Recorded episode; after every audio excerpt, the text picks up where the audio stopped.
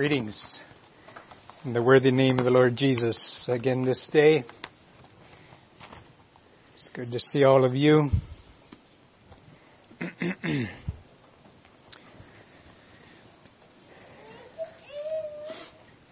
Appreciated the things we've been hearing.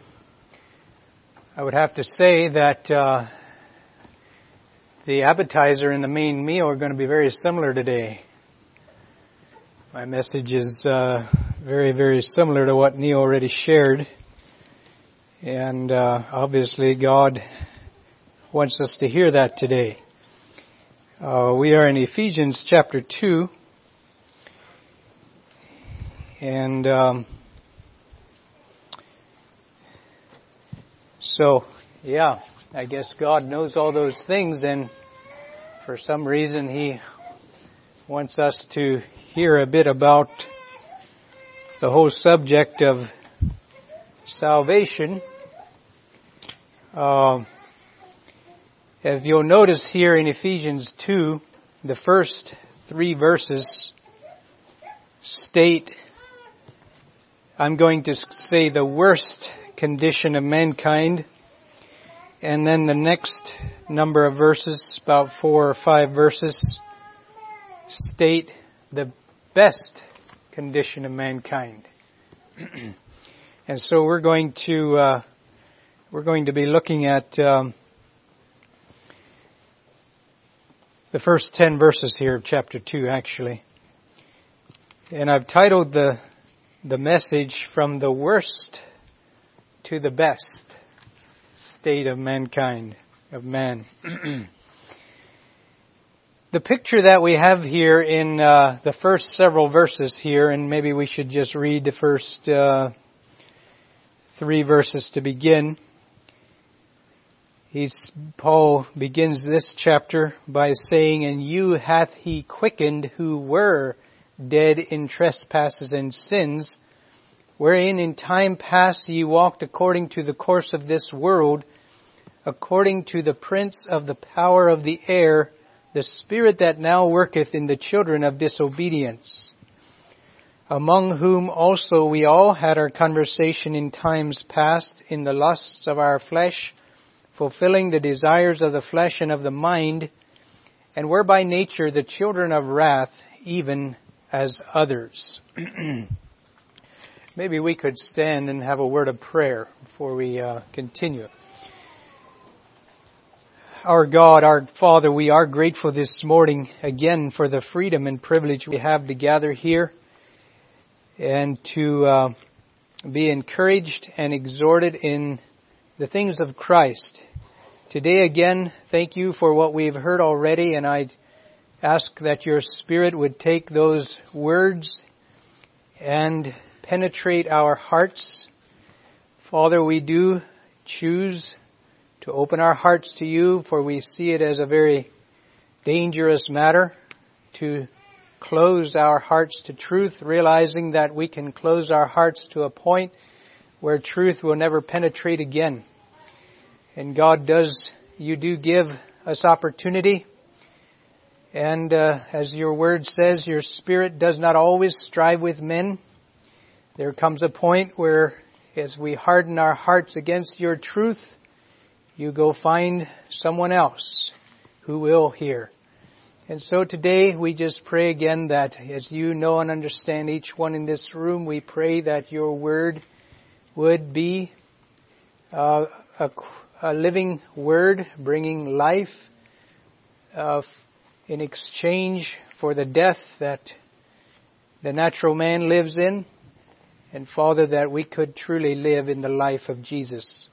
So we ask a blessing, Father, on each one present here this morning. We ask, Father, that your Holy Spirit would again give understanding and give utterance, bring to mind the things that you would have me to say, Lord, and uh, help me to overlook the things that are not profitable to this message, Lord. So again, we commit our time to you. Bless each one, we ask in Jesus' precious name. Amen. you may be seated.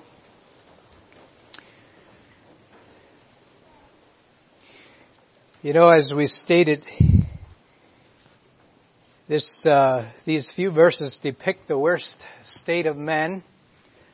And uh, we also notice that in verse 1, Paul makes a comment here. He says, And you hath he quickened who were dead in trespasses and sins. Now, when Paul is relating these words, he is actually relating them as a past, in a past tense. This was, you know, this was once their experience and as Brother Neil showed us this morning, this was once all of our experience.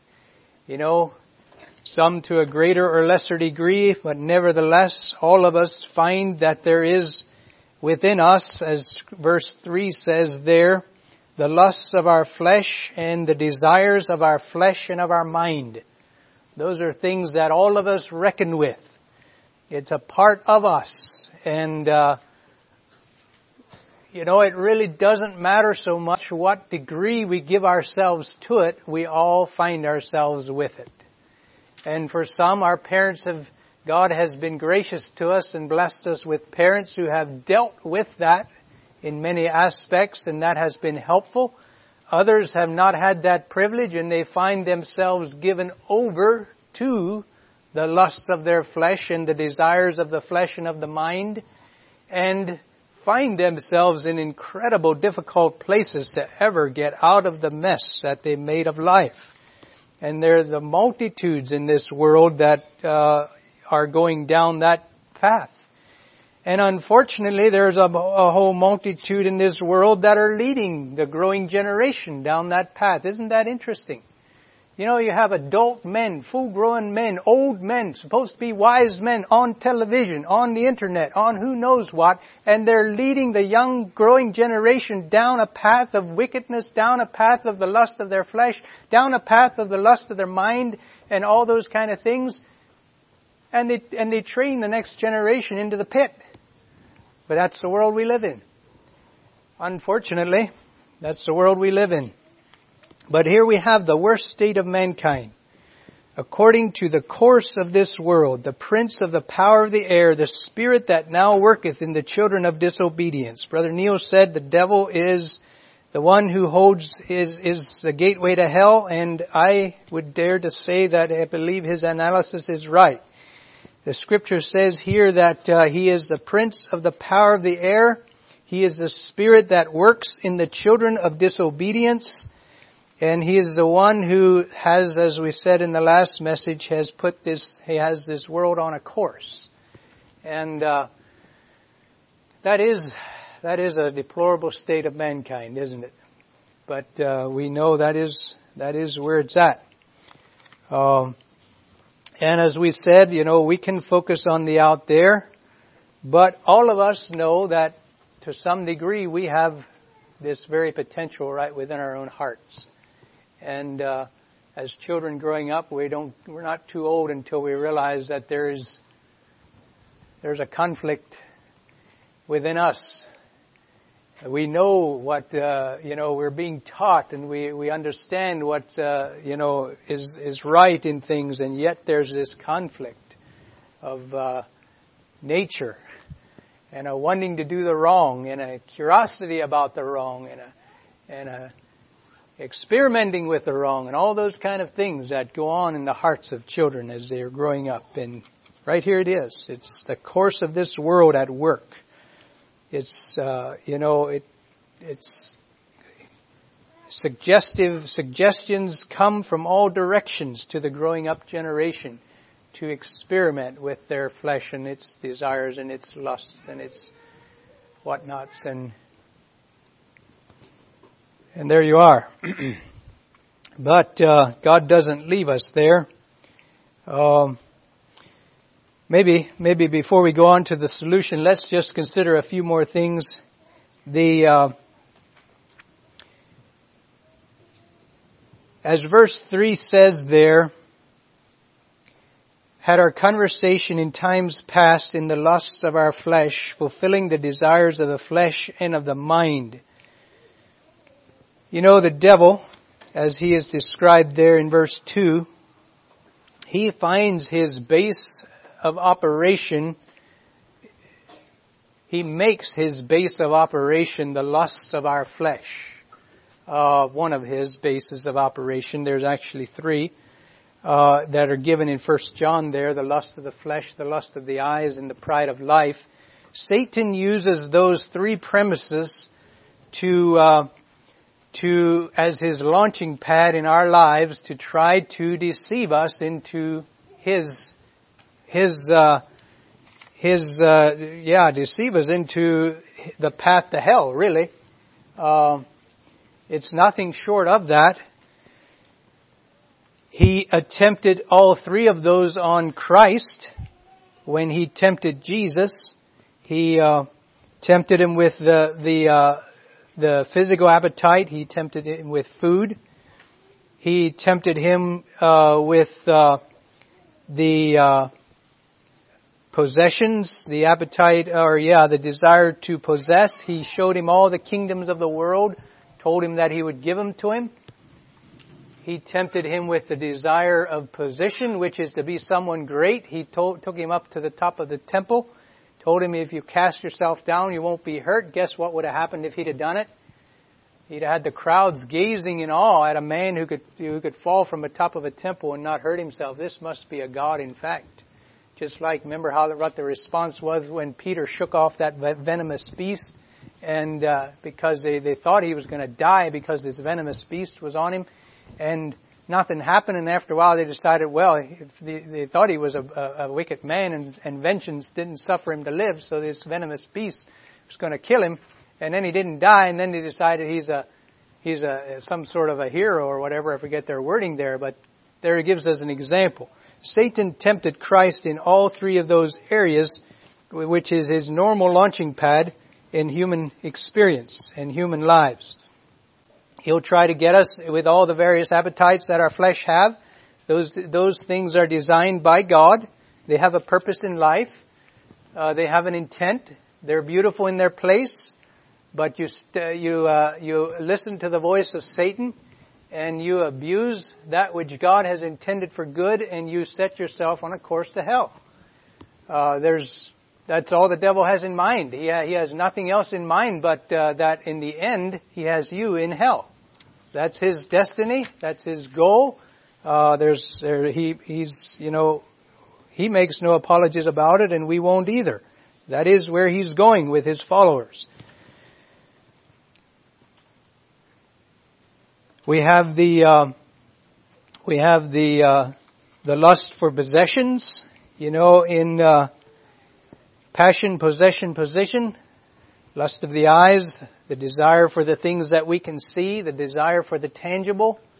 Um, you know, we live in a place where that is a very, very viable temptation with all the things that are at our fingertips and uh, Satan makes good use of them.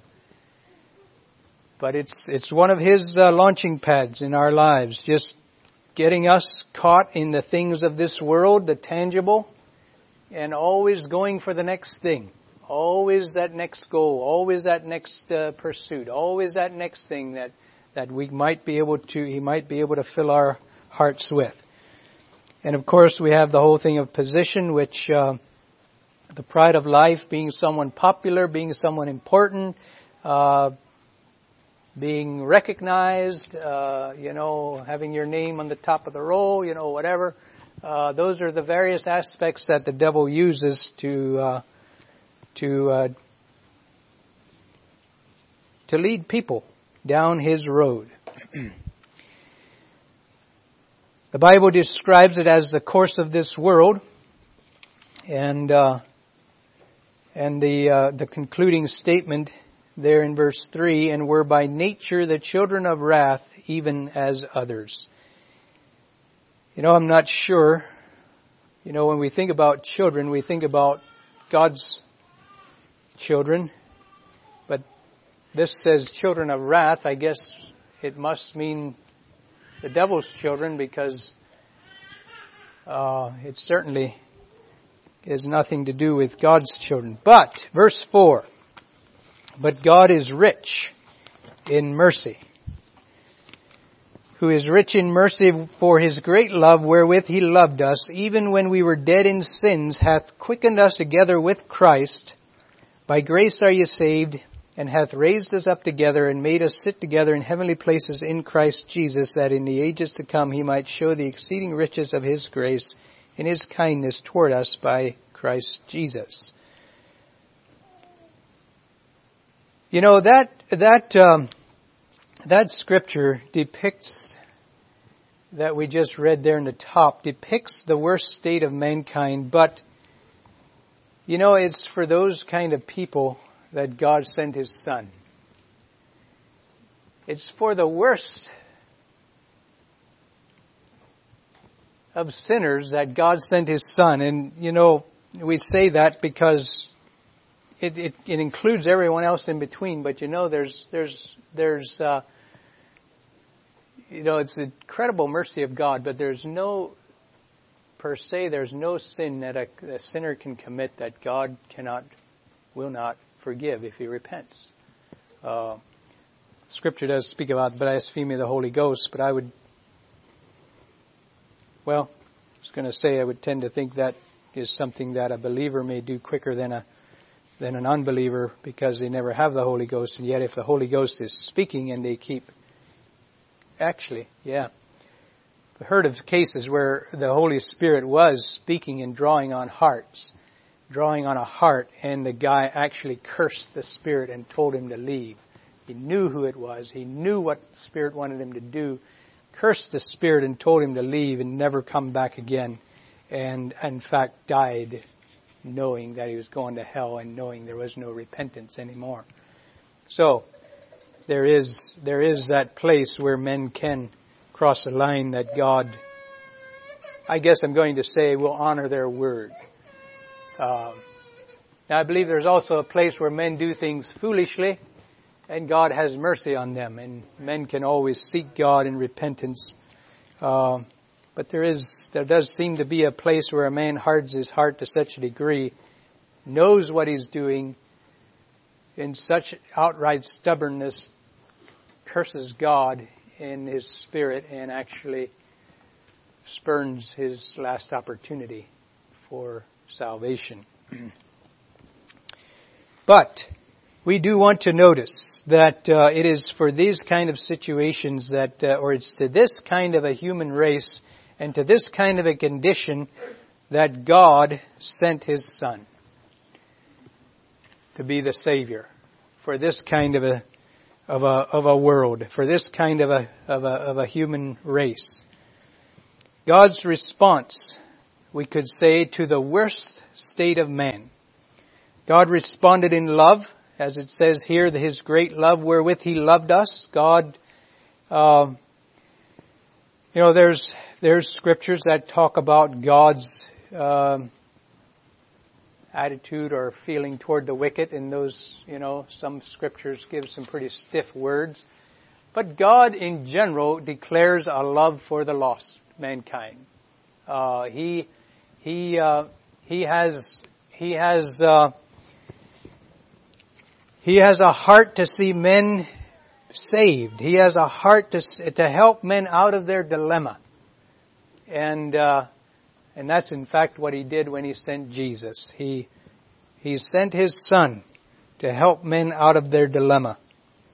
It says here that God who is rich in mercy. You know, mercy, you know, obviously when we think about mercy, I, I looked up the, uh, the Webster's uh, dictionary definition, and it, it, I'll just read it here. It says the, it's that benevolence or mildness or tenderness of heart which disposes a person to overlook injuries or to treat an offender better than he deserves. It's that it's the disposition that tempers justice and induces an injured person to forgive trespasses and injuries and to forbear punishments or inflict less than law or justice would warrant. And so we know quite well that we did not get what we deserved as, uh, as sinful mankind. We did not get what we deserved. If we would have gotten what we would have deserved, we would have gotten what Sodom and Gomorrah got. You know, we'd have been destroyed with hellfire and brimstone. If we would have gotten what we deserved, we would have gotten what the first world got a flood that wiped them all out. But God, in His great love, sent His Son with a plan to help us out rather than to destroy us. And, uh, you know, it's not that God didn't destroy some in, in generations past, which we already mentioned, but in this case, God responded in mercy and sent His Son to make a way for us to uh, to uh, be rescued out of our situation, provided a way out of the mess that we had made. And as we notice here, again in verse 5, he says, Even when we were dead in sins, hath quickened us together with Christ. The word quickened shows up there, or let's uh, notice both words. The words dead and quickened. Notice those words also showed up in verse 1. And you hath he quickened who were dead. So there we have the, uh, the worst state of mankind and the best state. We have them dead in trespasses and in sins, and we have them quickened, they're made alive again in Christ. And that is the, that is the, uh, the picture of uh, salvation right there. It, uh, we, they were dead in sins, but they had been quickened. They were made alive again. Uh, notice in in Well, yeah, in verse 6 it says that He hath raised us up together and made us sit together in heavenly places in Christ. He's basically, we have a picture of going from sitting in the gutter, or maybe even in a sewage gutter, to sitting on a king's throne. You know, picture the vast difference.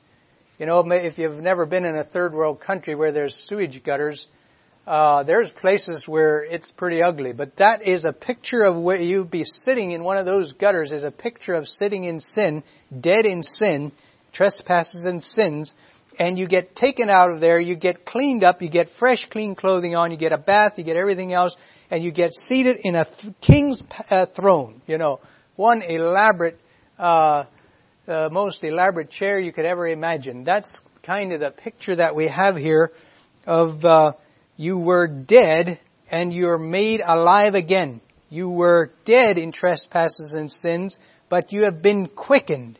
You've been uh, raised up. You've been you are now sitting in heavenly places. And uh, he is talking to believers who this is already their experience. He is not necessarily inviting them to this. He's actually talking to them and explaining, uh, giving definition to their faith. And that's one of the uh, interesting points. You know, uh, God in salvation, God didn't just, you know, His Son didn't just die to shed His blood so that men would have forgiveness for their sins that they commit. He died so that they could live again. He died and gave His life so that they could be raised up new creatures. Uh, a gospel that does not raise up a person to a new life is not a true gospel. A gospel that leaves a person sitting in a place of continual sin is not a true gospel. Because if you're in continual sin, you're still dead in your sins. And a believer is made alive in Christ. It's a new life. He has the life of Christ now within him. He has been raised up He's been taken out of the gutter. And he has now been given a, a, a, a king's throne to sit upon. He's been seated in the heavenlies with Christ, as this uh, verse uh, says here, that uh, made us sit together in the heavenly places in Christ. And as it says here in uh, in verse uh, 8, for by grace are you saved through faith, and let's just notice that faith. You know, in verse 13 of chapter 1, Paul is, is uh, saying to them, in whom ye also trusted after that ye heard the word of truth. You know, by grace ye are saved through faith. They heard the word of truth and they responded to the word of truth in faith. And that faith, in a sense, activated the salvation experience and process in their lives. And so they are saved by grace. It's God. You know, it's all right there. It's waiting for whoever will partake of it. It's waiting to be activated in anyone's life. But, but the, there has to be a response of faith to it or it, you know, it's, it's, it's, it just won't go anywhere. Uh, and so they heard the message. They responded in faith and salvation, you know, it, it took place. It, it, uh, the new life. They, they, they experienced the new life in Christ and uh, became a new creature. And it's a gift from God. It, it is, uh, it's, it's there for whosoever will. It's there for anyone who will hear the message and believe it and receive it. It's not something that we can do in our own. How can a dead being give life to itself? It can't. And so there's, you know, we're all done. We've got to get life somewhere outside of us. And it's, it's Christ. It's in Christ. And it's faith in Him and in His shed blood that uh, the life of Christ enters in and uh, makes us a new creature. As it says here in um, in verse nine, not of works, lest any man should boast. You know, if we if we would have the ability to do it ourselves, we'd, you know, we'd be boastful. We'd have something to boast about. But the bottom line is, none of us, you know, the, the, uh, we all have to come to the same place. The, the ground is level. There's, there's just, there's only one solution for us. And, uh, we all have to come to that same place. And we have no, you know, I have nothing to boast of in my salvation over another brother here or another sister because we all got it at the same place. We all found it at the feet of Jesus and there's nothing uh, we can boast about. It was uh, the grace and mercy of God that made it available to us. And we responded when we heard the word. he goes on then in verse 10 For we are his workmanship, created in Christ Jesus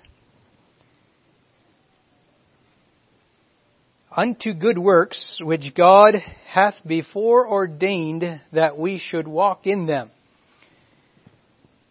You know, we are His workmanship. Again, as we think about the, the, the life of Christ being, uh, you know, being a, a part of us, uh, created in Christ Jesus unto good works, we are made a new creature. Old things pass away, all things become new. And, uh, you know, God intends to make us new. You know, it, God doesn't apologize about the fact that He intends that the believer becomes a new person. They become recreated. They become created in Christ. And I would probably, think, I think it's safe to say that that is a, you know, it's something that, it's definitely a lifelong experience that uh, a believer uh, experiences in Christ, but I also, you know, depending on what for uh, situation you you you know come from, uh, how deep in sin and various things one may have found themselves, the the uh, the change or the radical, uh, yeah, out of one pit onto a throne is is quite a quite a recreation, quite a a change of person and needs to be to become like Christ. So God has a continuing work that He wants to do. And I'd just like to, uh, we'd like to talk about that a bit more, but I'd like to again make note of the fact that uh, it says here, which God hath before ordained that we should walk in them. Uh, speaking of I believe they're the good works that we are created, that are created within us as Christ lives in us. you know, again, God hath before ordained that we should walk in them. And again, if you remember, uh, we talked about some of these words in this uh, book about, you know, from, you know, before uh, the foundation of the world, uh, different phrases like that.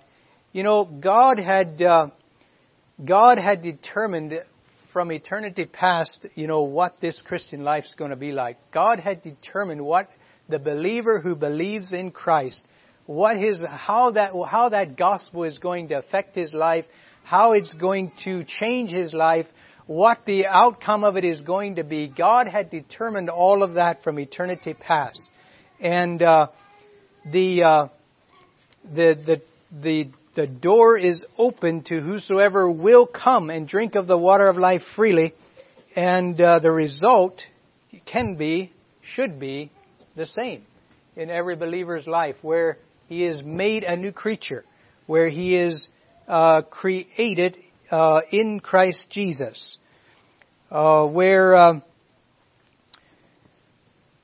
where he is, um, yeah, create. Uh, you know, God didn't, like I said, God didn't just save us to, in order to uh, forgive us our sins, but he he's he he delivered us from death into life and the two are totally opposing uh, forces.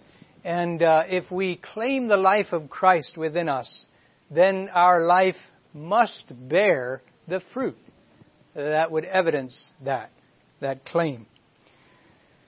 And God has determined that it would be that way. Uh,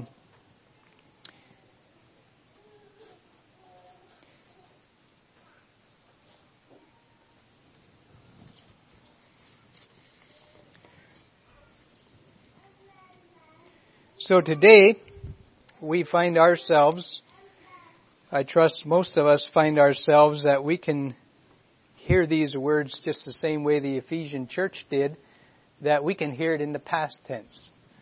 That these things have in fact taken place in our lives, that we have been, you know, we have been translated from the kingdom of darkness into the kingdom of His dear Son.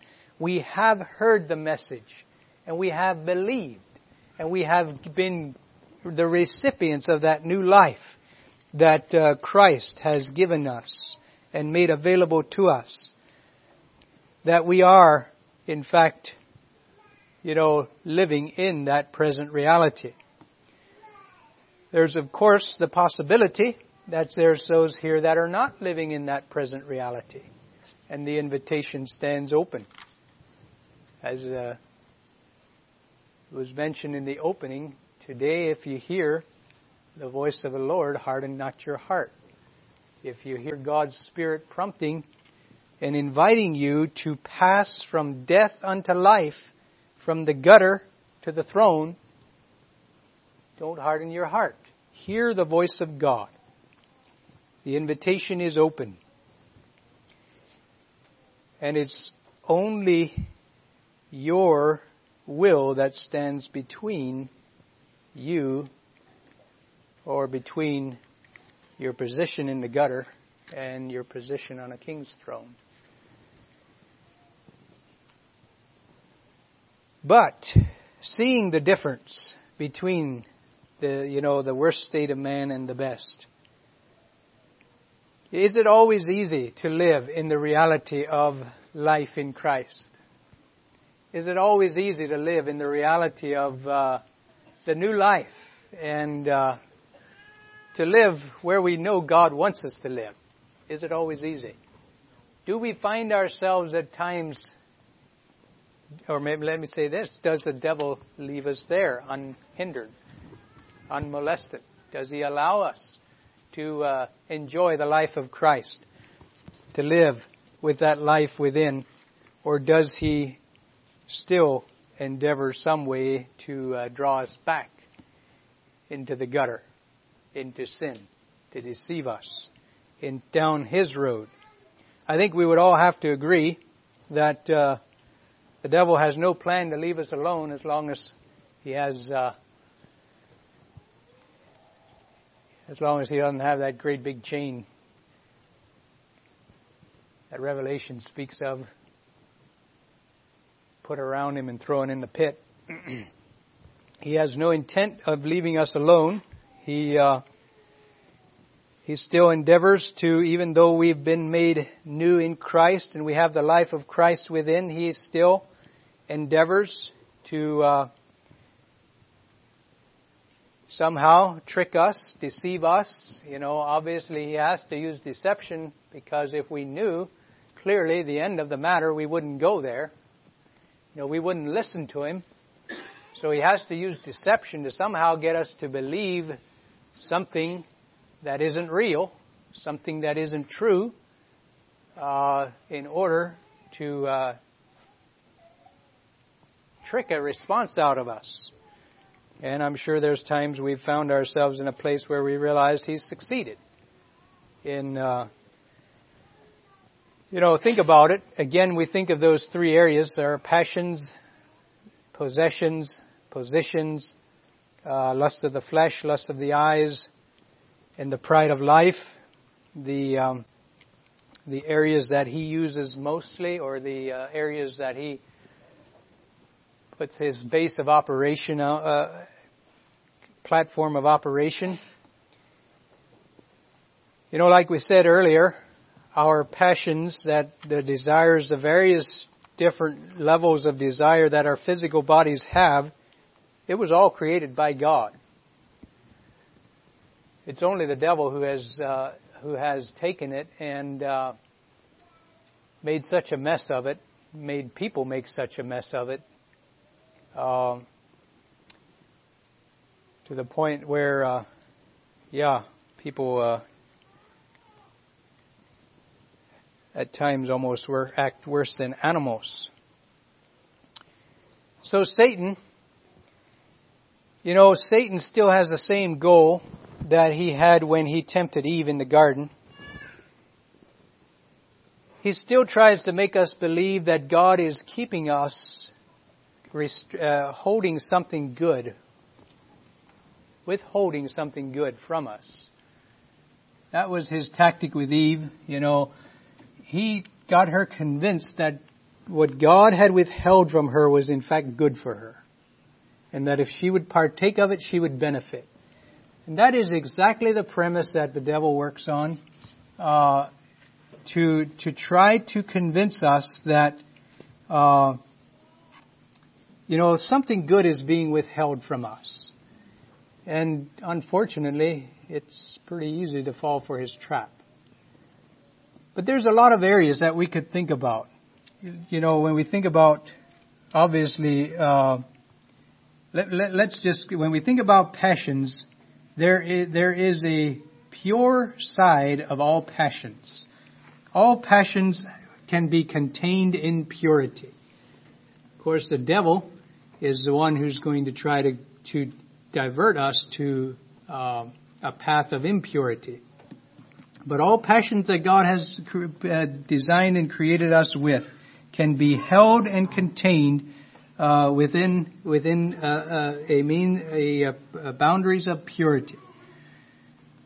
Um, whether it's our you know appetites for food, you know we can.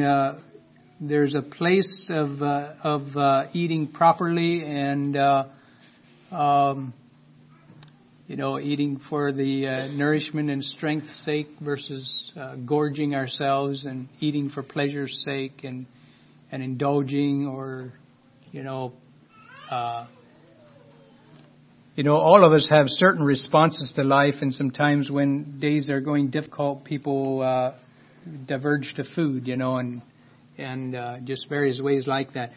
We have to be careful that uh, that uh, as we go through life, we're walking a life of faith and not a life of, uh, uh, you know, faith in God and not a life of just, uh, yeah, letting our passions drive us because the devil can very quickly get a foothold in our lives in those things.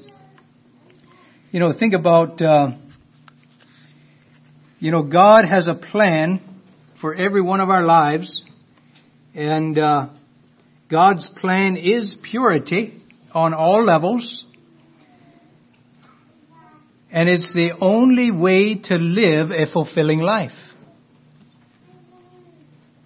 is to live in purity on all levels. Whether it's, uh, you know, just think about all the things. Think about our ears. You know, we hear things. You know, uh, we listen to music. Music could be an example, but you also listen to, you can listen to uh, talk shows. You can listen to, you can listen to all sorts of things. But God's design is that everything that we would listen to would be uh, um, it would be it would be pure, obviously, but it would be it would be um, feeding or, or nurturing us in purity, not in impurity, in holiness, not in unholiness. Uh, so we you know we have our we have our eyes. You know god would god you know we can, can we can possess our eyes in purity and that is god's will. That is the way of life. Uh, what we look at uh, it's god's will that we possess our eyes in purity it's god's will that we possess our ears in purity in uh, that the things we listen to the things we look at are all they're god honoring they're they're pure they're you know, there's things that are neither here nor there, such as a, an owner's manual for my tractor. You know, that's, you know, that's not impure nor pure in a sense. It's obvious, you know, it's just simply an owner's manual for a tractor. There's things that are clearly deviant, and there's things that are clearly spiritual in nature. And then there's, of course, the in-betweens that, uh, you know, you know, we understand. There's, but Think about it. In all these various levels, again, the uh, the challenge to us is Satan would like to believe that something is being withheld from us. He would like us to believe that we're being uh, underprivileged and that God is withholding things from us, just like he managed to trick Eve. Um, so let's be aware of that. You know, for for us here, one of the things that comes to mind as we think about purity in all levels, you know, I think of the uh, subject of purity in uh, in courtship, for example. You know, the temptation could be for couples to believe that, you know, why a hands-off courtship? That's too high a standard. You know, I mean, the devil would like to make us believe that uh, there's something missing if you can't just touch a little, if you can't just you're, you're missing something. But I'd like to challenge us to reconsider that if we're tempted to believe that. Because God, on all levels, the way of life is a way of purity. And, uh, you know, the devil would like to break down our, our, uh, our concept of purity on all levels. In your music, I'd like to encourage you to uh, to consider your music. You know, does your music honor God? Is it pure? Does it inspire holiness? Or does it inspire a fleshly response? Do you ever put music in that makes you drive aggressive? You know, different people are affected different ways. But I will challenge you if you put music in your player that makes you drive aggressive, I'm going to suggest you get rid of the music. Because there is, it's, it's, and that's not the only way to test music, but uh, music can have an effect in that way.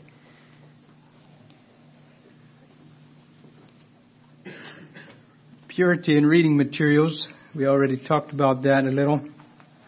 You know, whether it's books or whether it's uh, you know, via electronic means. The way of life is purity. Let's move on. We've talked about passions just a little bit. Let's talk about possessions a little. Again, that's, you know, we live in a land of plenty. We live in a land of everything and we live in a land of, uh, of advertisements. And, uh, we live in a land that, uh, endeavors to, uh, convince you that you need everything they have to offer and that's uh, that's where we live. But we don't have to be swallowed up by it.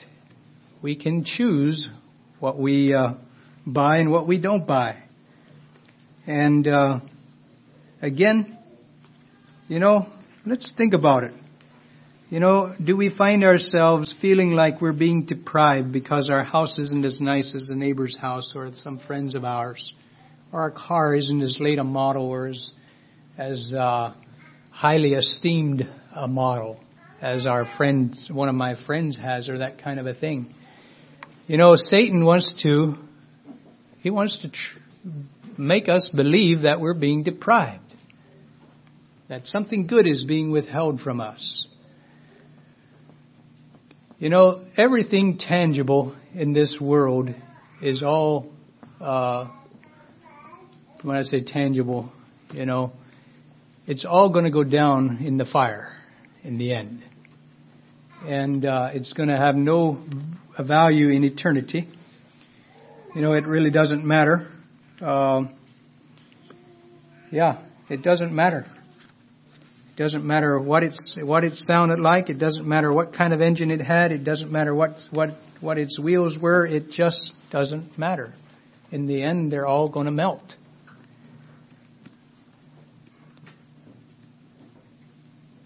And I uh, I think we need to take that seriously because Satan does try to. Uh, he tries to get us caught up in the things of this world, in the tangible, in the in the new thing, in the latest, in the greatest, in the things that are, uh, you know, that will, you know, bring out the oohs and the ahs, you know. That's where he'd like to take us, but we don't need to let him take us there. We don't need to let him take us there. We can, uh, we can take a different path. And of course, we have position which uh, you know you have to determine in your heart where you find yourself there. But Satan does endeavor to uh, get us to places where we, you know, we want to be someone great. We want to be noticed. We want to be recognized. We want to, uh, you know, we want to go down in history.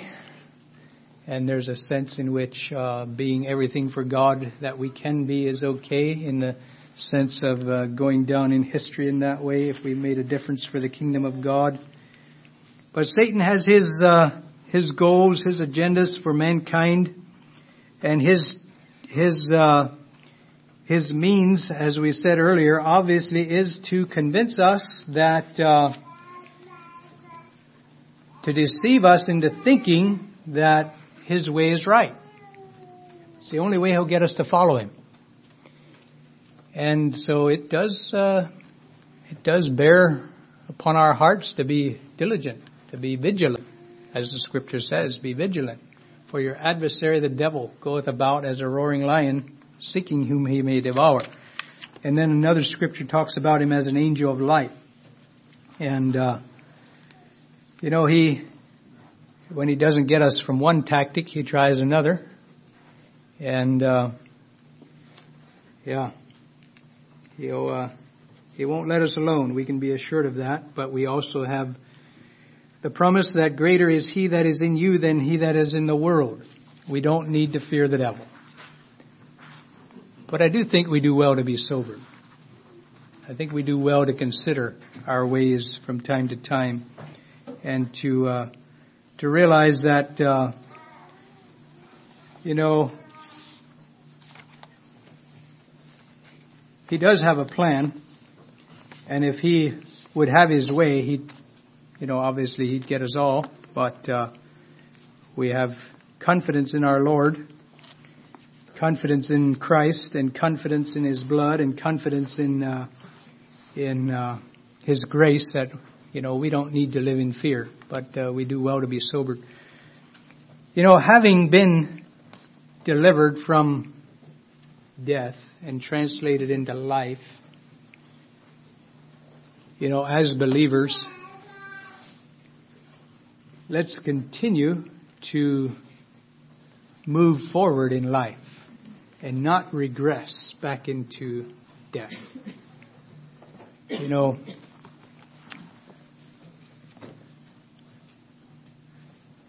Jesus said, I am the way, the, the truth, and the life. And we can live in that reality, not only to get to, you know, to become one of His, but also to continue as one of His. All right, I think we'll conclude with that. Maybe we could just again bow our heads, close our eyes, pray. Father, we are grateful again this day as we have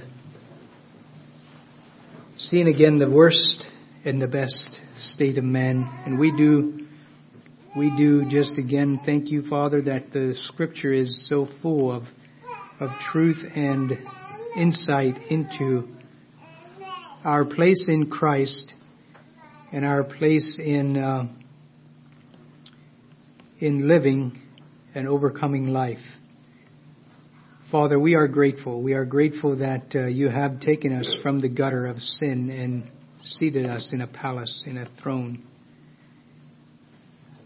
And it's all because and through Christ. Lord, thank you. Thank you for making that way possible for us. And now, Father, I do pray if there is anyone here who is still seated in the gutter, that today their eyes would see Jesus and they would choose to cast their lot with Him once and for all. Father, we do pray as we consider the world around us and how Satan has deceived and continues to deceive so many, believing there's fulfillment in sin, believing there's uh, enjoyment and pleasure, and yet it's only short lived. Father, we pray that the message of the gospel could yet reach many more in this day, in this time, in this generation. So Father, we just do again commit these few words to you. May you, may you encourage and bless each heart here today, Father, we ask in, in the worthy name of Jesus. Amen.